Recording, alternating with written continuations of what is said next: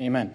All right, well, we're there in 1 Corinthians chapter number 16, and uh, I'm going to do my best to make it through the entire chapter tonight.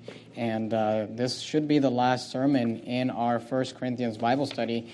We started this Bible study uh, back in November of 2017, November 8th of 2017. And this tonight is the 26th sermon in this uh, Bible study. It's the last sermon in this Bible study. And honestly, there's a lot of material in this in this chapter. Could have easily preached three sermons out of this chapter, but I'm going to do the best I can to just. Um, there, there's some verses that could be there in an entire sermon, just the verse by itself. Uh, so tonight, what I'm going to do, just for sake of time, is I'm going to give you an overview. We're going to run through it. We're going to cover all the verses. We're going to go through it and uh, just give you kind of an overview of it, uh, because we're going to be finishing up First Corinthians next week. We'll be having church at the park uh, for our Fourth of July service, and then the week after that, we're starting the book of Ezekiel. Uh, so we'll, we'll be hitting one chapter a week in Ezekiel also, so this will kind of help us get ready for that. But I want you to notice that there's three major themes in this chapter, and I'm going to uh, just go through those themes with you. The first thing we see in this chapter is we are given instructions on special offerings. He gives us instructions for special offerings. If you look down at verse number one, he says this Now, concerning the collection for the saints. So when he's talking about the collection for the saints, he's talking about the offering, the collecting of the offering. And this isn't what a, a, a regular offering like what's done uh, on a weekly basis, although the Bible talks about that. But this is a, a special offering. This would be kind of like we do once a year, the vision offering. And I want to show you from the Bible why they were having this collection for the saints. You're there in 1 Corinthians 16. Go to the book of Acts. If you just go backwards, you're in 1 Corinthians, you're going to go past Romans into the book of Acts, Acts chapter number 11. Acts chapter number 11. And look at verse number 27, Acts 11 27.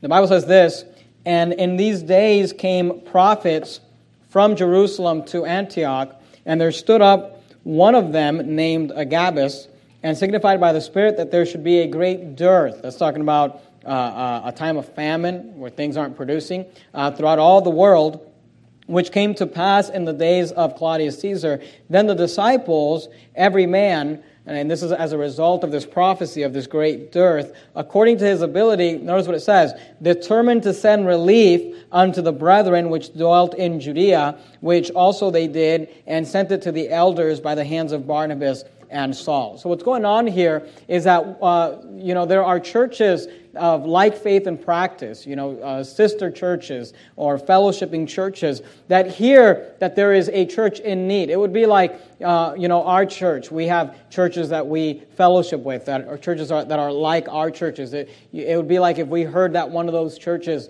was in need. You know, if they, uh, you know, one of the churches in Texas or something, and uh, maybe they had a, a, flooding or a tornado or something like that, and we uh, had a special offering. Maybe we used our vision offering to help help them out. That's basically what's going on here. And Paul is talking about this instruction for this uh, special offering. You're there in Acts. Now, do me a favor, keep your finger there in Acts because we're going to leave it. We're going to come back to it several times tonight. But go to Romans, uh, which is just the next book over, Romans chapter 15, and look at verse number 25. Romans 15 and verse 25 says this But now, this is the Apostle Paul speaking. But now I go unto Jerusalem, Romans 15, 25, to minister unto the saints. Notice verse 26. For it hath pleased them of Macedonia and Achaia, notice what it says, to make a certain contribution for the poor saints which are at Jerusalem. So we see there again, this, this special offering that was to go to Judea or to Jerusalem is mentioned oftentimes. And there's other references, but I just want to give you a couple there. So that's what we're talking about. He's giving instructions for these special offerings. That's why I always think it's funny. You know, sometimes people have actually criticized our church for, you know, why do you guys take a special vision offering or why? And I always ask my, you know, I always think to myself, have you ever read the Bible? Because there's a lot of special offerings that are taken in the Bible. I mean, even in, in the book of Exodus, they're taking special offerings for the tabernacle. And, and, and you get into 1st and 2nd Samuel and 1st, 2nd Kings, and they're taking special offerings for the temple. And, and, you know, there's lots of places in the Bible that talks about taking special offerings. And here in 1 Corinthians 16, he gives some instructions for this special offering. Notice what he says in verse 2. He says, Upon the first day of the week. I want you to notice, and if you write down some notes on, on instructions for special offerings, Here's the instructions. Number one, special offerings should be planned.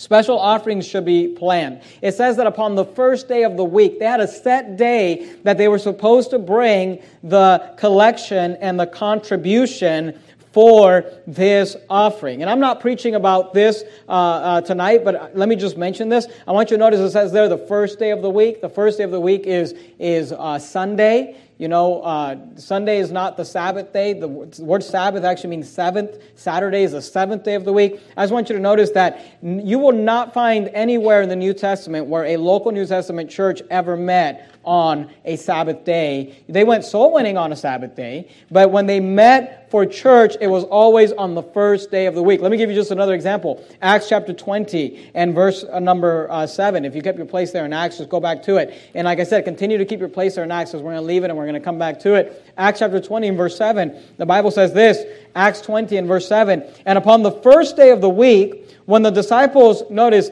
came together, so they're coming together, that's church, to break bread, you know, as their donut time.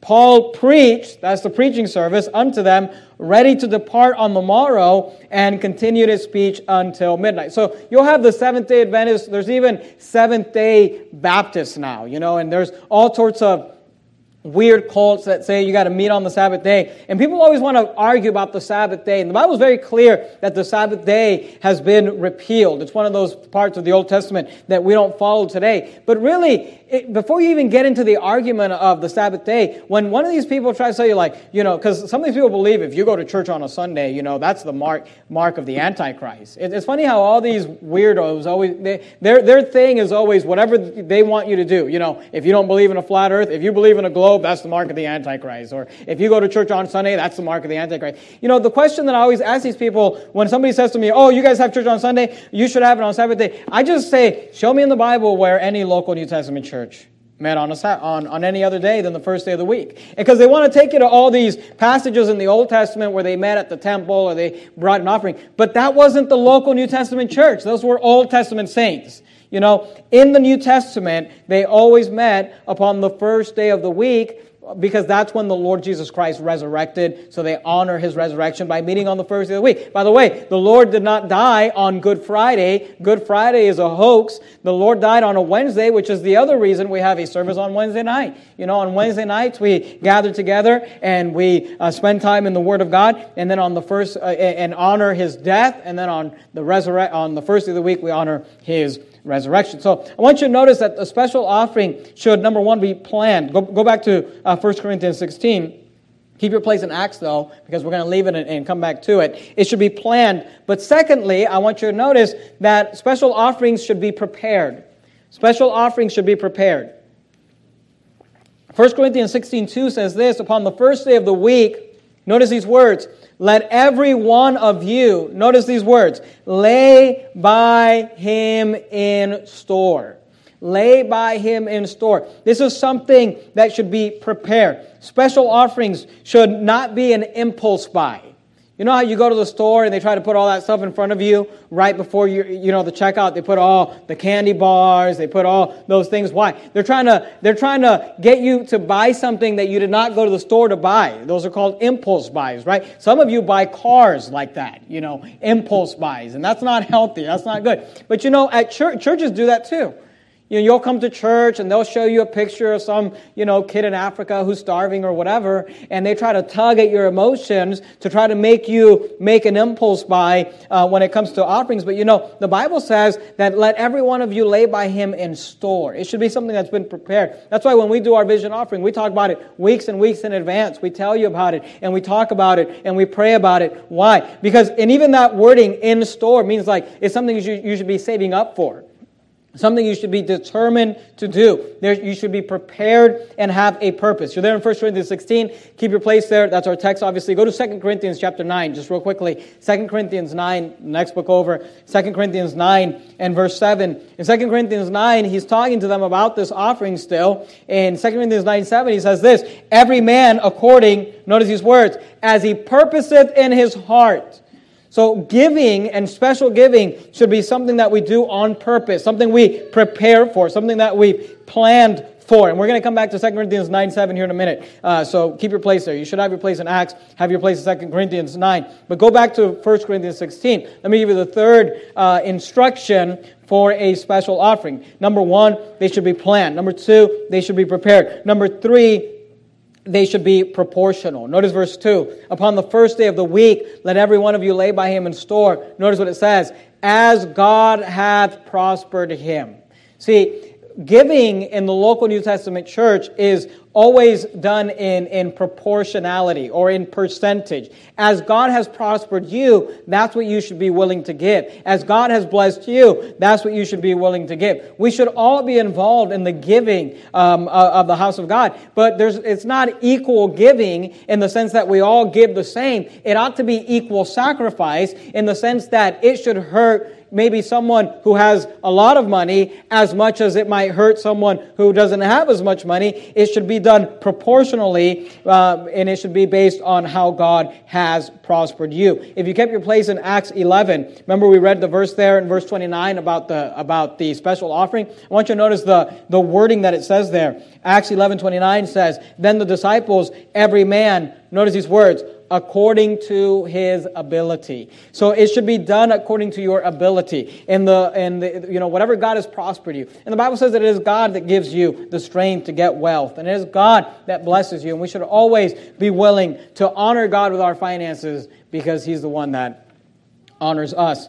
Go back to 1 Corinthians 16.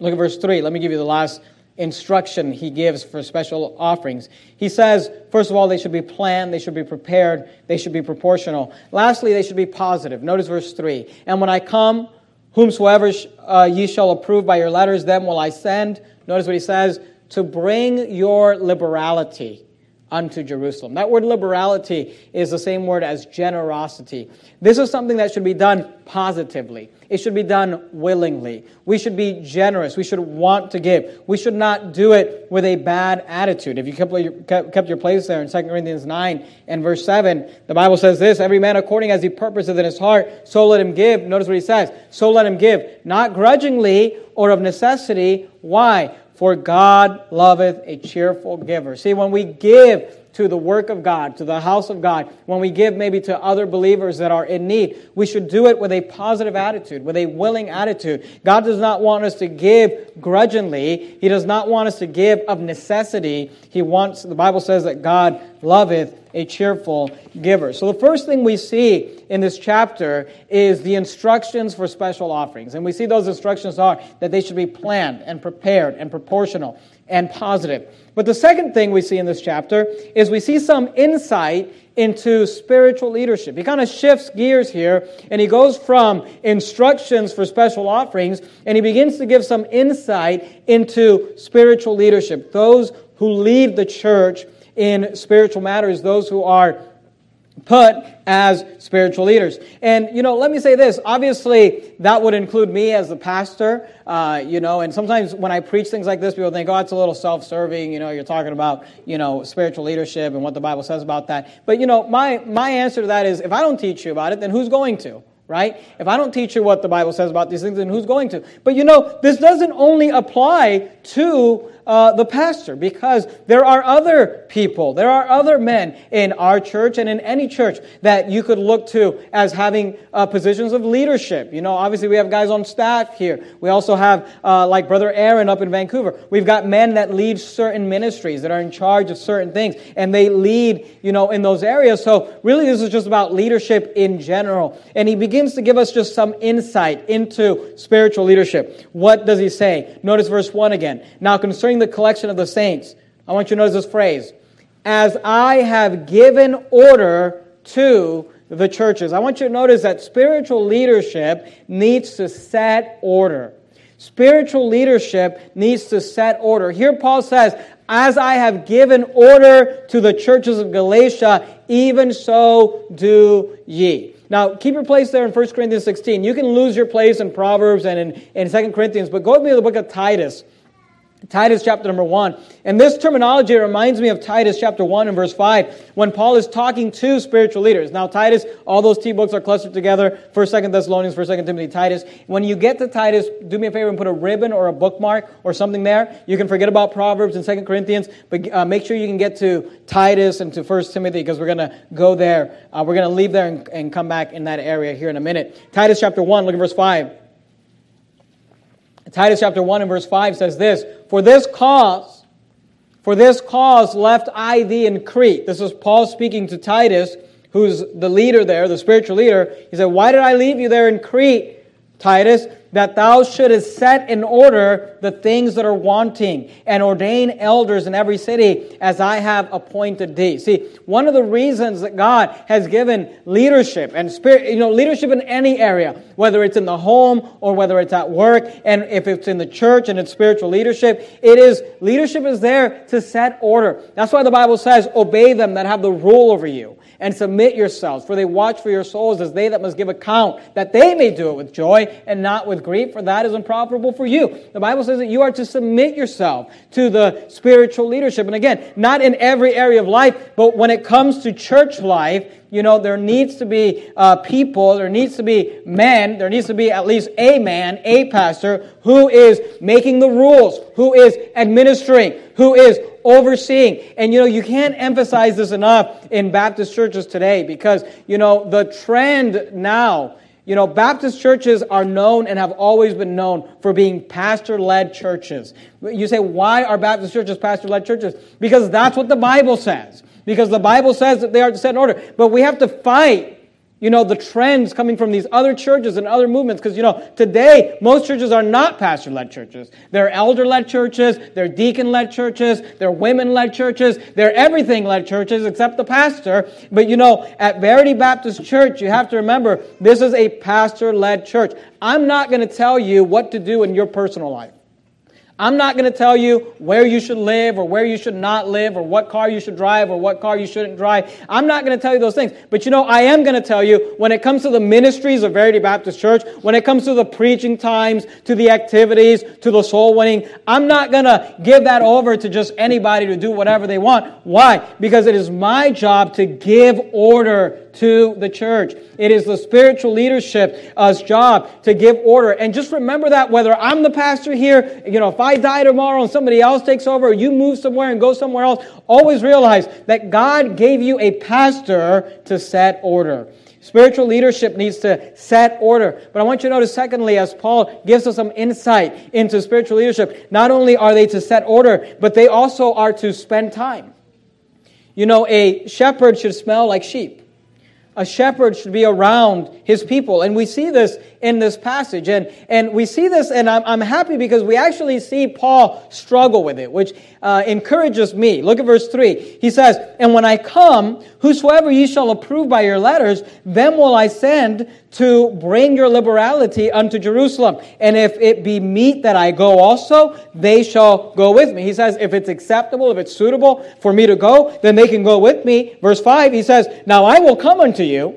I want you to notice his, this internal struggle that Paul is having here. He says, I will come unto you when I shall pass through Macedonia, for I do pass through Macedonia. He said, I'm going to come see you when I pass through Macedonia. He said, I, I am going to come through Macedonia, verse 6. And it may be He's like, I'm not really sure, but it may be that I will abide with you, yea, and winter with you, that ye may bring me on my journey whithersoever I go, for I, I will not see you now, by the way, but I trust to tarry a while with you, if the Lord permit. Notice verse 8, but I will tarry at Ephesus until Pentecost. And you see this internal struggle. He's saying, I want to come see you. He said, maybe I can't do it right now, but I am planning on going by Macedonia. He said, I'm going to stay at Ephesus till Pentecost. And you see that he has a heart and a desire to go and, and, and see everybody and spend time with everybody, but he struggles with it. You say, why are you thankful to see Paul struggle with it? Because this is something that I think every pastor struggles with.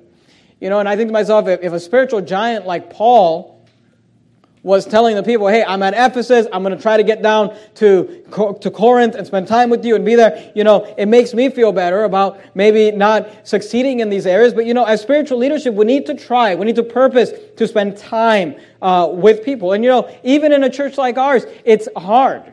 You know, we have, I think tonight we have like 110 or 150 people here tonight. We have 150, anywhere between 150 to 170 people on, on Sunday morning and, you know, 110 or 120 people on Sunday night. And it's hard to get to everybody and talk to everybody. It's hard to have all these people over, you know, for dinner or whatever. It's hard to uh, get, and then, and then on top of that, you know, we've got 60 to 80 people in Vancouver that call me their pastor you know, uh, for the last couple of years and for the rest of this month, you know, till we till we uh, cut them off. And and then you know we've got online listeners that call and ask questions and send emails and they support and we're thankful for all those people. And sometimes it's hard to get to everyone. And and you know and it's nice to see Paul kind of struggling with that. But you know, as spiritual leadership, and for those of you that maybe one day would like to go into this spiritual leadership capacity, remember that you your job is to set order.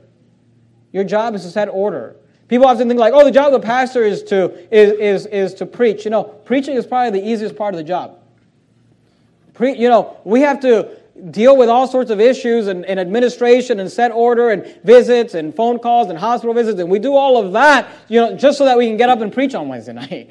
Just so we can get up and have someone to preach to on, on sunday morning. Uh, so you know our job is to set order but our job is also to spend time to the best of our ability. Now let me say this to those of you that would like to one day pastor or lead be a deacon an evangelist lead in a spiritual uh, uh, capacity just realize that there will always be some people who think you never give them enough time there's always people who think you never give enough time. It doesn't matter how much time you give them, it's never enough. And you know, people like that, you just love them and, and, and do your best. But obviously, there's only 24 hours in a day. There's only so much one person can do. But we see that this is something that we should be trying to do as spiritual leaders. We should be trying to spend time with people and talk to people and get to know people.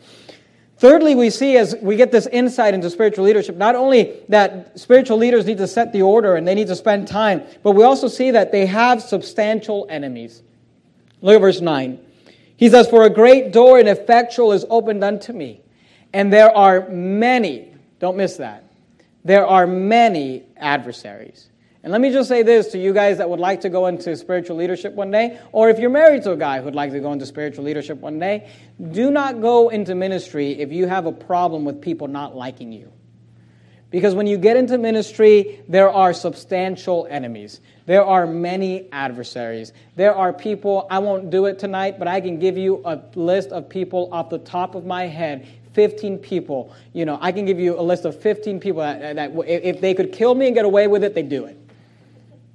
You say, man, how does that feel? It, you know, it doesn't feel great. it doesn't feel good sometimes. You say, why? You know, because you're a leader because you set order, because you say no to them when they're doing something wrong, or because you correct them, or because whatever it might be. And sometimes people just hate you for it. There are, look, whenever there is an effectual, great and effectual door is opened of opportunity, when you're getting people saved, when you're doing, trying to accomplish something great for God, just realize with that, there are many adversaries. There are substantial enemies. There are people that are going to hate you people that are going to fight you, people that are going to be against you. Like you notice, fourthly, in, in verse 10 there, that spiritual leadership does significant work. Notice what it says. Now, if Timothy has come, see that he may be with you without fear. Notice what he says. For he worketh the work of the Lord, as I also do. It's interesting that he says, look, we do work. And again, oftentimes people think like, oh, you know, must be nice to be a pastor. You just work on Sundays, right? Yeah, I wish that were the case. It'd be nice. You know, but if you're actually doing ministry, you know, you'll be busy. There's work to be done. If you kept your place there in Titus, go to 1 Timothy chapter 3. You're there in Titus, you're going to go past 2 Timothy into 1 Timothy. Titus chapter 3 and verse 1. Titus chapter 3 and verse 1 says, This is a true saying. This is a true saying if a man desire the office of a bishop, that's spiritual leadership. Notice, he desireth a good work. It's work to study the Bible, it's work to write sermons, it's good it's work to preach sermons, it's work to make visits, it's work to pray for people, it's work to do, you know, to put on all these events and to do all the things that we do around here. It's it's work. It's a lot of work, and it should be work. You know, the, the laborer is worthy of his reward, but we need to be laboring. And unfortunately, there are pastors, there are missionaries, there are evangelists that are lazy and don't work. You know, I often just ask, sometimes there's just so much going on. I mean, our church has three full time employees, and it seems like we can't get everything done that needs to be done. I mean, we, we have these staff meetings on a weekly basis where I'm handing off the to do list to these guys and the things we need to do. And, and these things are like dictionaries, they're like thesauruses. You know, half of it we real, I realize I, we're not going to get to it this week. I just don't want to forget about it, so it's on the list. But, you know, there's just so much to do all the time. And I, I often, you know, I think to myself, what are these other, what are these guys doing? Because, you know, we're, we're making documentaries. I'm preaching three times a week. We're going on missions trips. We're leading 80 soul winners every week. We're making maps. We're doing that. We're hosting a big red hot preach. We've got all these things going on. And I think, what are these other pastors doing all week long that preach one service a week? You know, like, what are they doing? Maybe, you know, maybe they're the ones giving us a bad name. But, you know, you should go, you should always go to a church where the pastor works. Where, and you say, how do you know if the pastor's working? If he's, if, if, if, if he's, you know, soul winning, if he's leading a growing church, if he's doing great things, if he's involving you in the work of the ministry, all those things, you know, work is not a bad word. Today, people want to act like it's a four letter word. But, you know, especially men, we need to learn to work. Work hard all day. If a man desire the office of a bishop, he desireth a good work. Go back to 1 Corinthians 16. I want you to notice the fifth insight. He's given us these insights into spiritual leadership. He said, number one, they must set the order. And number two, they must spend time. And number three, they will have substantial enemies. And number four, they do significant work. Number five, they get sizable criticism. Notice verse 10. He says, Now if Timothy has come, notice what he says. I want you to just notice the wording. The Bible is so insightful in how it was written. It says, See that he may be with you. Notice what it says without fear. Without fear. And you say, Well, Paul, why would you say, why would Timothy be with them, you know, with fear? Well, notice verse 11. Let no man therefore despise him. Now, if you remember in 1 Timothy, he told Timothy, Let no man despise thy youth. It seems to be a common theme that uh, because of his age or because of his, the way he looked, you know, people would often despise Timothy. What does it mean to be despised? It means to be negative, to be critical, to look down on. And look, and again, you guys that want to be in leadership, whatever leadership it is, whether it's a pastor, whether it's running a business, whether, you know, whatever leadership it is, just realize this. When you are in leadership, you will be highly criticized I, I cannot make a decision. You know, my wife cannot make a decision. These staff guys, we cannot make a decision without always constantly upsetting somebody. Somebody's always upset. Somebody always thinks we're doing the wrong thing. We're making the wrong choice. We're going the wrong way. There's always someone there to criticize you. And listen to me. Obviously, when we're walking in the Spirit, we're walking in, in, in the Lord, those things should not bother us. But, you know, we're human beings like anybody else. And there, there are times, there's been times in my own life where I, have been, I've received so much criticism. I mean, just from every angle, just different areas and different ministries. And I say, let's do this. And everybody's like, no. And, I, and then somewhere else I say, we're going to go in this. And people are like, no. And, you know, sometimes you get so much criticism that it can actually cripple you with fear. You can actually get so afraid where you're just like, I'm afraid to make any decision. I'm afraid to preach any sermon. I'm afraid to say anything. And that's what Paul is telling them. He's saying, hey, see that he may be with you without fear. He said, don't despise him so much and criticize him so much and, and, and, and, and talk down to him so much that you cripple him with fear. And obviously, as spiritual leaders, look, hey, we need to just be okay with people not being happy with us. As a leader, you need to just be okay with telling people no. You know, I, I often tell people, I, I get paid to say no. Anybody can say yes. You can say yes to, you know, to about anything, about anyone. It's easy to say yes. You say, Pastor, what do you get paid to do? I get paid to kindly and courteously and lovingly say no. And look, honestly, I try to say yes as much as possible, but there are some times when the answer is no. No, we're not starting that ministry. No, we're not singing that song. No, we're not bringing in that instrument. You know, no, we're not going to quit, uh, do a lot of soul winning. No, we're not canceling that service. No, or, you know, no, we're not starting that Bible study in your house. Or, you know, whatever it might be. Sometimes, you know, leaders have to learn to say no. That's what makes you a leader. We'll talk about that on, on Sunday morning. But here, with that, with that comes criticism. So he says, Let no man therefore despise him. And look, if you're going to be a spiritual leader, you just have to be okay with that. I, I mean, I, I, I, could, we could go on the internet right now and I can show you 20, 20 YouTube videos where somebody's calling me out for something they didn't like or someone saying something I, you know, I did or I preached or I shouldn't have or I whatever.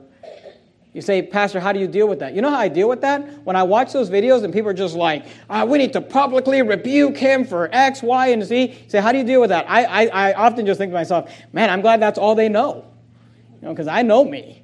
I mean, if I if they wanted a good exposure video, I could make a much better exposure. You know, it's like good night. You know, sometimes you just have to. You know, what do you do? You just don't watch the video. That's what you do.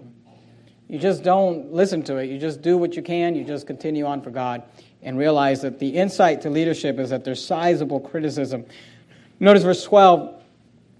Not only is there significant work and sizable criticism, but spiritual leadership must stay independent must stay independent. Look at verse 12. As touching our brother Apollos, Apollos is another pastor, another spiritual leader.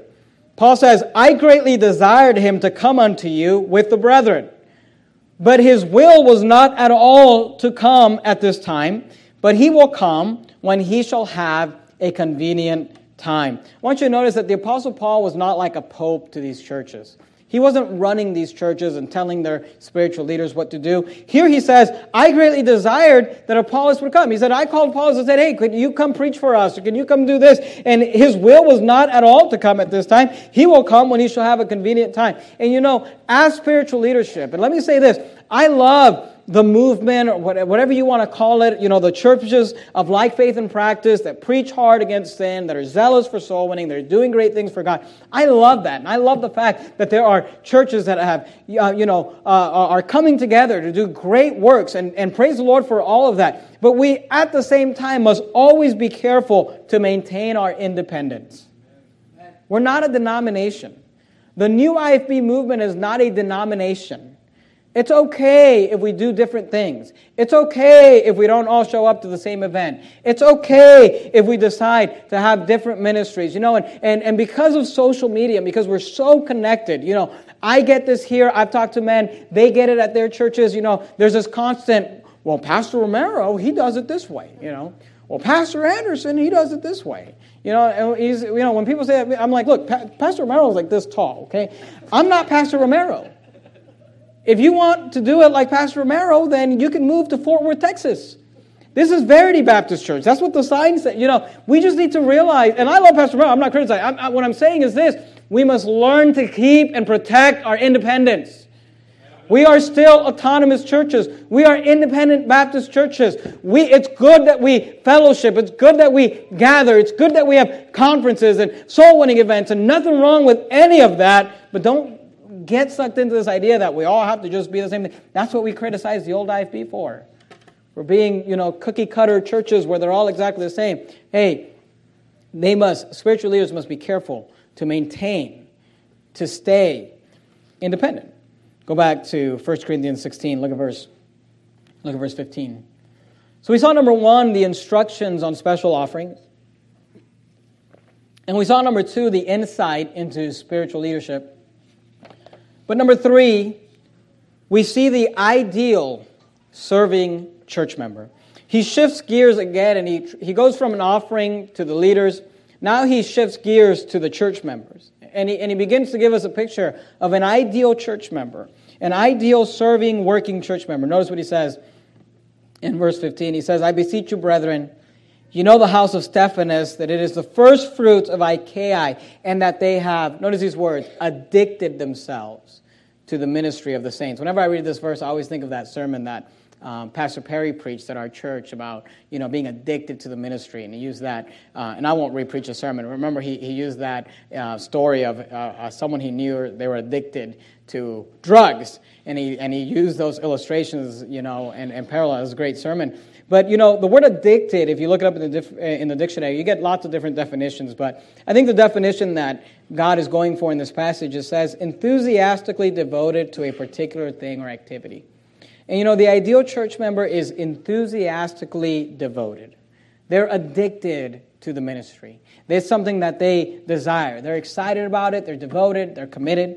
It's not a chore to them. It's not something that they're uh, upset about or mad about. You know, and the Bible says that Christ is our life.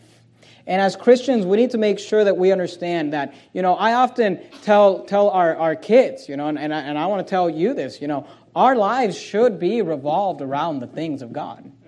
Because unfortunately, today, the trend with many Christians is that, you know, Christianity is something we do on Sunday morning. And it's like we do the, the religious thing on Sunday morning, and then the rest of the week, it's that's my life. But you know what? No, the rest of the week isn't your life. When you get up on Thursday morning, you got to read your Bible. You know why? Because Christ is our life. You got to pray. Why? Because Christ is our life. You got to pray on Monday, and you got to pray on Tuesday. You got to read on Wednesday. You got to read on Thursday. It, it, it's all. It, we don't give God one part of it. We give Him all of it. And here He says, you know, they're enthusiastically devoted. But I want you to notice, secondly, the ideal church member. Not only are they enthusiastically devoted, look at verse 16, that ye submit yourselves unto such and to every one, notice what he says, that helpeth with us and laboreth. So not only is the ideal church member enthusiastically devoted, but the ideal church member is a co-laborer. It's someone who works alongside, who comes alongside, and they helpeth and they labor. But notice the third thing in verse 17. And I am glad of the coming of Stephanas and Fortunas and Achaeus, for that, notice what he says, for that which was lacking on your part, they have supplied. You know what the ideal church member does? Not only are they enthusiastically devoted, and not only are they co laboring and helping with the effort, but they also see a need and fill the need. They see the need and they fill it. Notice he says, that which was lacking on your part, they have supplied. See, the ideal church member sees a need and says, hey, I can fill that need. I, I, can, I can be there, you know, and take care of that which is lacking. They don't wait for someone else to do it.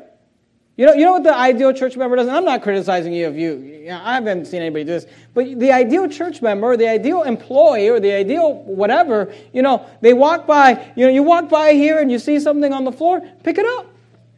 Say, why? Because they saw the need and they filled the need. You know what most people want to do? They want to, you know, Brother Stuckey, there's something over there. You know, it's, or pastor. You know, it's like, pastor, it's like five minutes before I preach. Pastor, the trash is full. I'm like, well, take it out. You know, you know, what, what do you mean? You know, an ideal church member, they see the need and they fill the need. And by the way, oftentimes when you're the one that sees the need, maybe God is burdening you to, to fulfill in that capacity.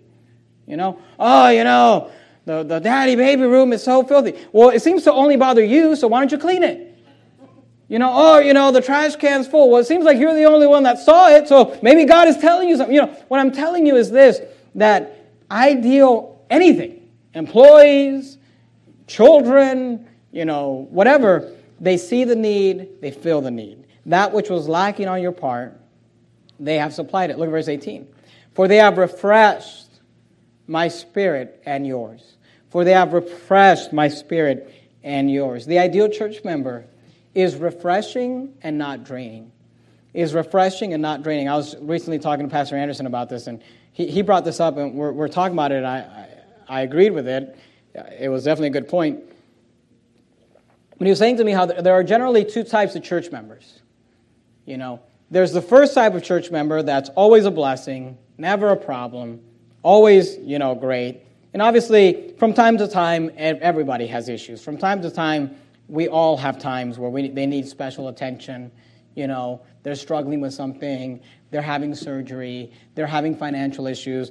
We're not, I'm not talking about that, but in general, they're just, you know, a blessing, they're there. They might need some special attention here and there, but that's your that's one church member. Then the other church member is the ones who are always a problem.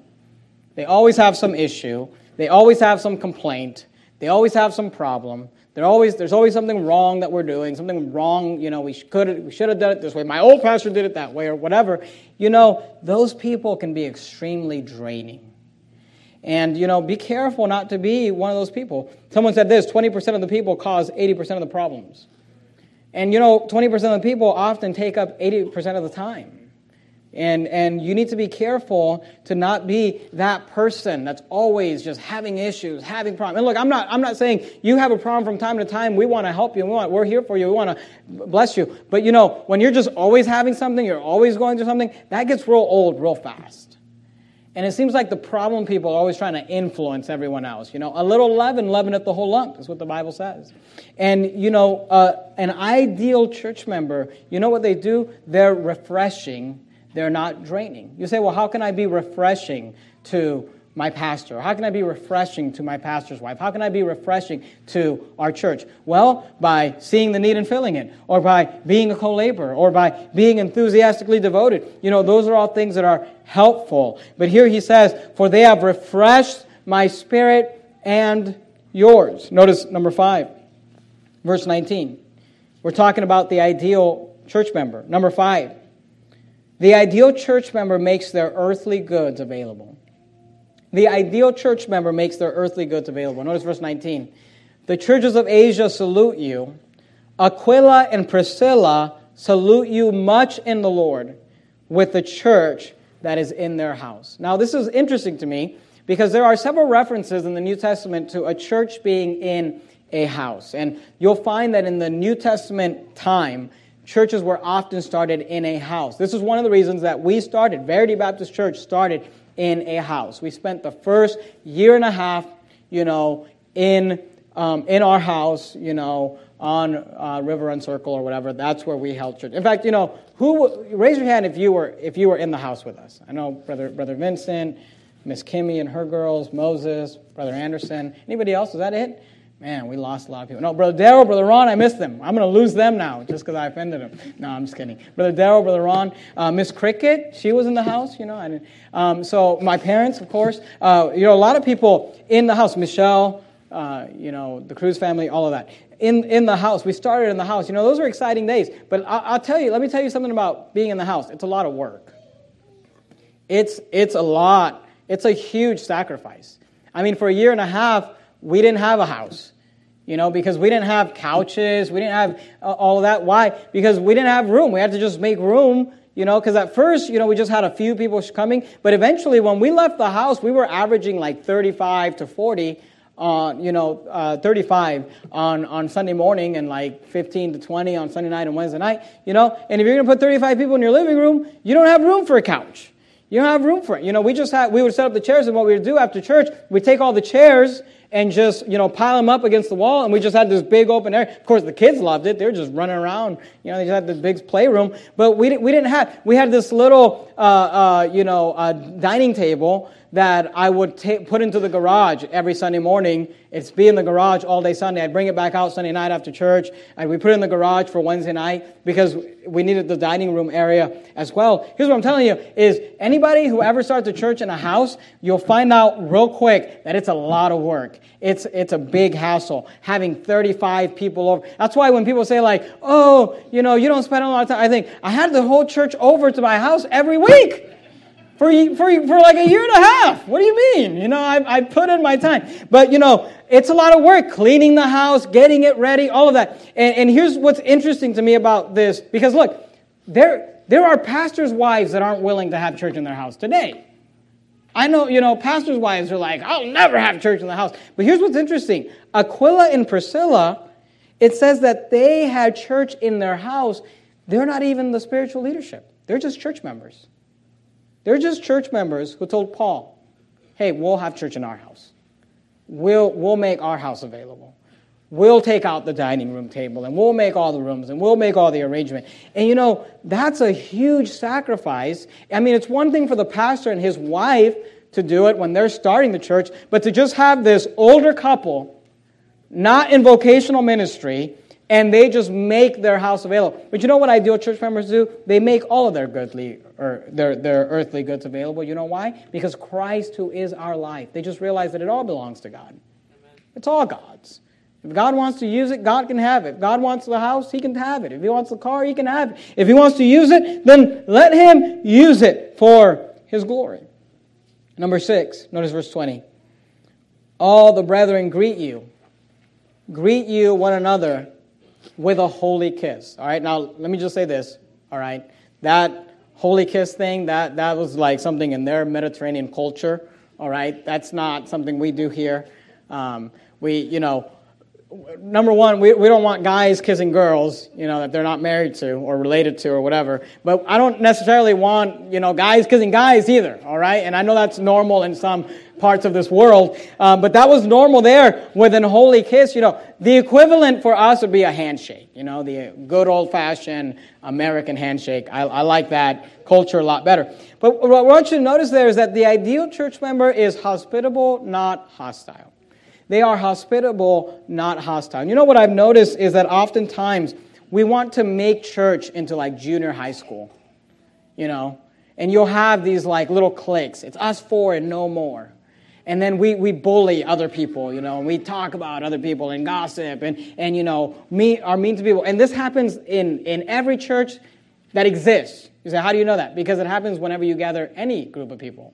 Happens here, happens all the pastors I know, they tell me about it happening in their church. It happens everywhere. And look, we need to be careful to make sure that we always keep this place as a place that is hospitable, that people feel welcomed here, that they don't feel like, oh, I don't want to go to church because people are going to be mean to me, or I don't want to go to church because they never talk to me, or I don't want to go to church because when I go over there, you know, they, they, they give me bad looks. Hey, look, we should just, you know, in spirit, not physically, but in spirit, we should just greet everyone with a holy handshake, you know, or holy kiss. Um, we should greet people. We should make sure that we're hospitable, not hostile. Don't make this a church that develops. And I've been to church. My wife and I, before I was a pastor, we went to churches where there was all sorts of cliques. There was the this clique and that clique, and, and if you weren't part of the uh, somebody's clique, you know, nobody wants that. We want to be able to come to church and feel like we are just, you know, a family and, and, and I'm not saying that you have to be best friends with everybody in church either. I'm not saying that at all. What I'm saying is you be careful not to create hostile environments where it's like these four ladies are always just gossiping and looking at other, you know, and it gets real awkward when it's like you're all like,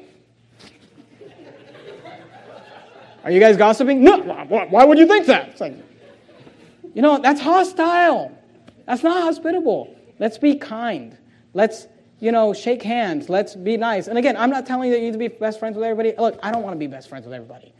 There's people in this church I don't get along with, but I'm nice to them, right? Um, we're kind to them, and you say, Pastor, you should say that. There's you. Some of you don't like me either, so that's fine.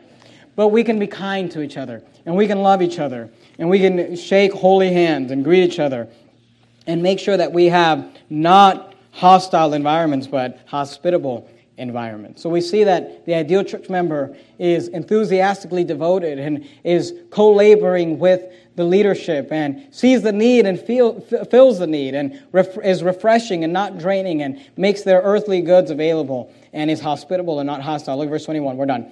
The salutation of me Paul, with mine own hand, he signs the end of the letters with his own hand. He dictates the letters to someone else to write, but he always signs the letter at the end with his own hand. He says, If any man love not the Lord Jesus Christ, let him be anathema maranatha. And that word anathema means accursed. He says, Let him be accursed. And you say, Well, that's kind of tough, you know, if, if someone doesn't love the Lord Jesus Christ. But you know, the idea there is that there's no neutral zone.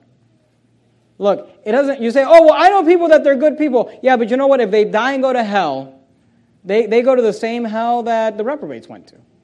Now, the reprobates go to a, a you know, the, a, a worse part of hell, but they're still in hell.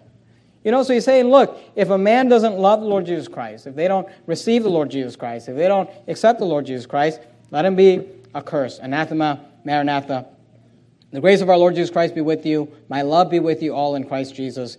Amen. Let's bow our heads and have a word of prayer. Heavenly Father, Lord, we uh, love you. Thank you for your word. Thank you for this chapter that we could learn uh, a lot of truths from. And Lord, I pray that wherever wherever the the passage falls uh, for for us, whether it's maybe um, in our giving and uh, you know giving properly and having a good attitude and in giving, or if it's with those that are in spiritual leadership or who want to be in spiritual leadership and learning about the insights there, or or maybe it's just with, you know, becoming an ideal church member, and maybe there's something that spoke to us in that area of, uh, of seeing the need and filling it, or being hospitable and not hostile. Lord, and all of those things, I pray that you would help us, Lord, to just try to do better, to love each other, uh, to thank you, Lord, for your word. Thank you for the Bible. I pray that you would bless everyone that's here, Lord. Help us to take what we can, learn, and be encouraged, Lord, and help us to not just leave here and say, oh, well, that was nice, but to apply something to our lives and to leave different than we came. In Jesus' name, we pray.